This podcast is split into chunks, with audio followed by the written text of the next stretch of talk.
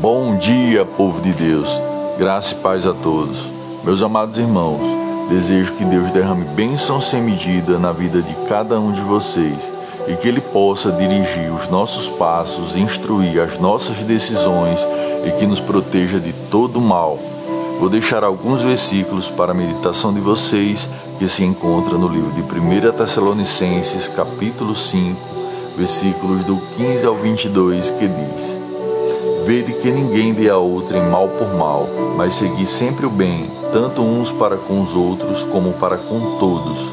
Regozijai-vos sempre orai sem cessar, em tudo dai graças, porque esta é a vontade de Deus em Cristo Jesus para convosco. Não extingais o espírito, não desprezeis as profecias, examinai tudo, retende o bem, abstende-vos de toda aparência do mal,